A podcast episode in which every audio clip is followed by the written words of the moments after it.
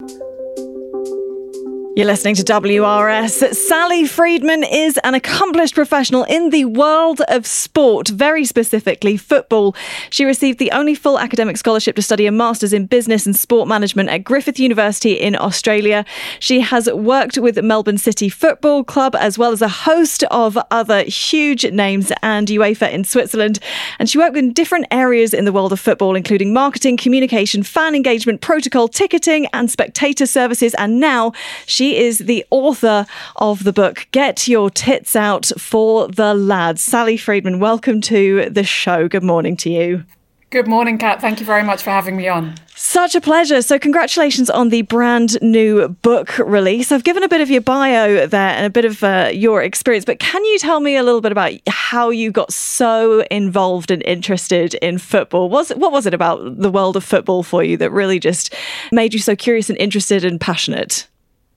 Sure. So I grew up in Brighton in England, um, and my parents both love football, and we adopted Brighton as our, our local team. So from a very young age, I became a fan of the game, going to many home games. Um, I wanted to play as a, a, little girl too. I've got two older brothers, but as a young girl growing up in England, football wasn't an option for, for me. I was told very firmly at school that football was for boys and that I had to play hockey or netball. Um, so I didn't actually get the opportunity to play football until I was 23 years old, mm-hmm. which is such a shame. Mm. Um, but I got even more into the beautiful game when I started playing it. I also coached the game. I coached kids up to the age of 16. Um, so I, have loved football, I think, from a very young age. It's been in my DNA. I've traveled the world to watch football. I love the noise, the color, the passion, the escapism. Um, and when I went to study in Australia, which you read in my bio, I had a goal that after I'd studied my master's in sport management, that I wanted to try and navigate a career within the football industry. Um, and after a lot of hard work and resilience, I, I finally got there and navigated a career through Australia, New Zealand, and most recently at UEFA in Switzerland. So much passion and so much drive for, uh, to play this sport from such an early age that even when you were told, no, no, you can't because of a completely arbitrary reason, you were still so motivated to do it. But now your book, Get Your Tits Out for the Lads, does suggest that there is a darker side that you've experienced. That's correct. Unfortunately, a lot of people warned me when I got my first job in football. I, I heard comments like, oh, be careful, Sally, you're walking into a man's world. Are you sure you're going to be okay? There's a lot of pale male style dinosaurs at the top. It's going to be really tough for you. And I was very naive at the time and said, what are you talking about? I'll be fine. I'm strong. I'm resilient. I play football. I coach football. I write about football. I know the game inside out. I'll be okay. I'm strong. I'm independent. But looking back, they were very right and I was wrong. Um, and I say that in my book. It, you know, it was, I didn't want to believe it. I didn't want my dream to be tarnished. Mm. I wanted to work in football. I wanted it to be brilliant, happy, and, and wonderful. And I didn't want to believe all these comments that I was receiving. But um, yeah, sadly, they were they were right, and, and I was wrong. You do start the book with an anecdote from Portugal in 2004, where it, it, you'll explain the book's title as it, it, begins the book. Care to share? I, th- I, think I can sort of guess what happens, but uh, care to share sure, a bit more? You've, you've given a, a, great teaser there, Katt. Um, so, a couple of reasons for the titles, and one is yeah, it comes from a story of my first international tournament as a fan. I travelled to Portugal for UEFA Euro 2004 with one girlfriend and a group of guys.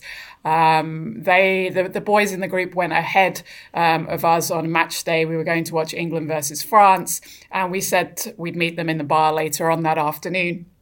Um, they went ahead. My girlfriend and I were waiting to cross the road um, to approach our friends in this bar, and just one or two of the the lads in the uh, bar noticed that these there were two females across the road waiting, and they pointed at us and started singing the infamous chant, which I won't replicate on radio because I'm tone deaf, and all your listeners will probably tune out. Nobody um, needs that um, in their head all day either. No. exactly. So, "Get Your Tits Out for the Lad" was sang by just one or two of them, very loud. Uh, we sort of looked at each other sheepishly, embarrassed, but you know, at this point, we were just focusing on crossing the road safely. Mm. But one to two, went to three, went to four, and very quickly the entire bar, which was 99% men, I'd say two to 300 men at the top of their voices, did this roaring crescendo rendition of get your tits out for the lads Oof. while simultaneously pointing at the two of us. Um, and you know, at the time we were young, we were we thought it was a bit of fun. We smiled, we got across the road, we met our friends, and we laughed it off. But looking back, let's take stock if that was the other way around, and there were a group of women in the bar. And there were two guys approaching. We wouldn't be singing "Get Your out for the ladies. Um, so why is it okay the other way around? It's not okay. Um, and it's great that you were able to say the title on radio. A lot of the interviews I've done haven't been able to say the title on, on radio because they thought they might get sacked or they had to seek editorial permission. Yeah, it's okay for 200 men to sing it to, to me. So um, that's a little exactly. bit of uh, background behind the title. Exactly. And I guess what, what starts off as a, a moment where it's a kind of an eye roll moment, so you think, oh, come on, get over it, uh, then becomes actually something where you feel quite threatened. And I think when you talk about laughing, I think sometimes people don't realize that laughter actually is uh, it's because you're you're trying to play it down and stay safe. It's not because you find it funny. That's actually a bit of a defense mechanism. And and you talk about how that almost sort of comes so naturally uh, to to laugh it off but it's because you just need to kind of downplay it, right? You need to, to get on with your day or cross the cross the road. Exactly. As women, sadly, I think we've been conditioned. That's our defense mechanism, as you rightly said, to brush it off, laugh, keep calm, carry on. That's mm. okay. That's that's acceptable behavior. We're just yeah, we don't have a voice in this this situation. We'll just laugh and and carry on and you know, similarly with the Spanish saga, which has been all over the news the last few weeks, the, a video emerged, don't know if it's accurate, but of some of the Spanish girls laughing on the bus post winning the World Cup when they're watching back the video of Hermoso getting kissed on the lips. And, mm. you know, that was all of a sudden going to be his defense. Oh, well, they're laughing, so they must have enjoyed it, you know. And it's just like, hang on a minute, that's taken completely out of context. And, we don't know if that video was was genuine anyway. The BBC weren't able to verify it, but it was all over the media for a couple of days. And Luis was trying to use that as his defence to say, well, if they're laughing about it, it must have been okay. So it's a va- very valid point, and I think as women, that is our defence. And it's not sometimes until two, three, four days later when you look back in hindsight.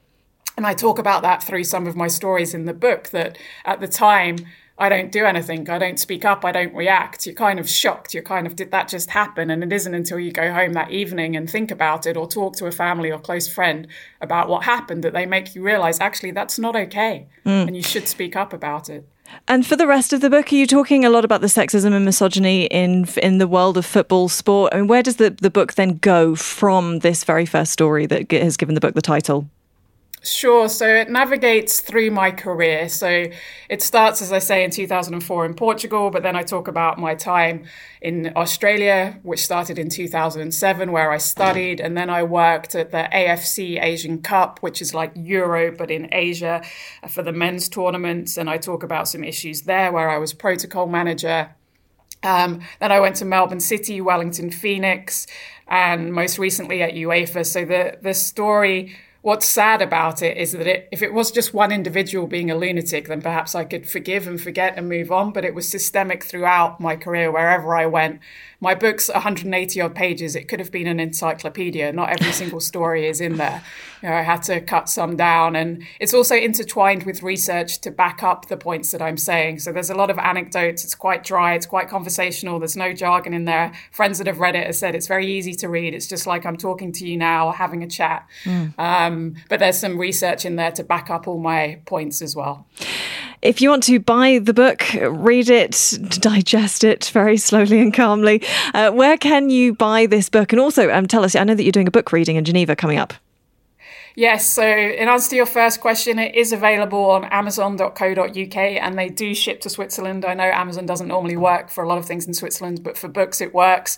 So you can get it on amazon.co.uk. And the event that you mentioned that's coming up is in Geneva on the 11th of October from 6 p.m. till 8 p.m. at the Foundry Restaurant. So I'll be doing a book reading. You can meet me, you can buy a signed copy of the book, and you can ask me any questions. So if you're able to make that, save the date, the 11th of October. Sally Freedman, it's been an absolute pleasure. Thank you for telling us all about your new book. Get your tits out for the lads. Wish you every success with it. Thank you. Thank you very much for your time today. Enjoy the day ahead. Thank you. Thousands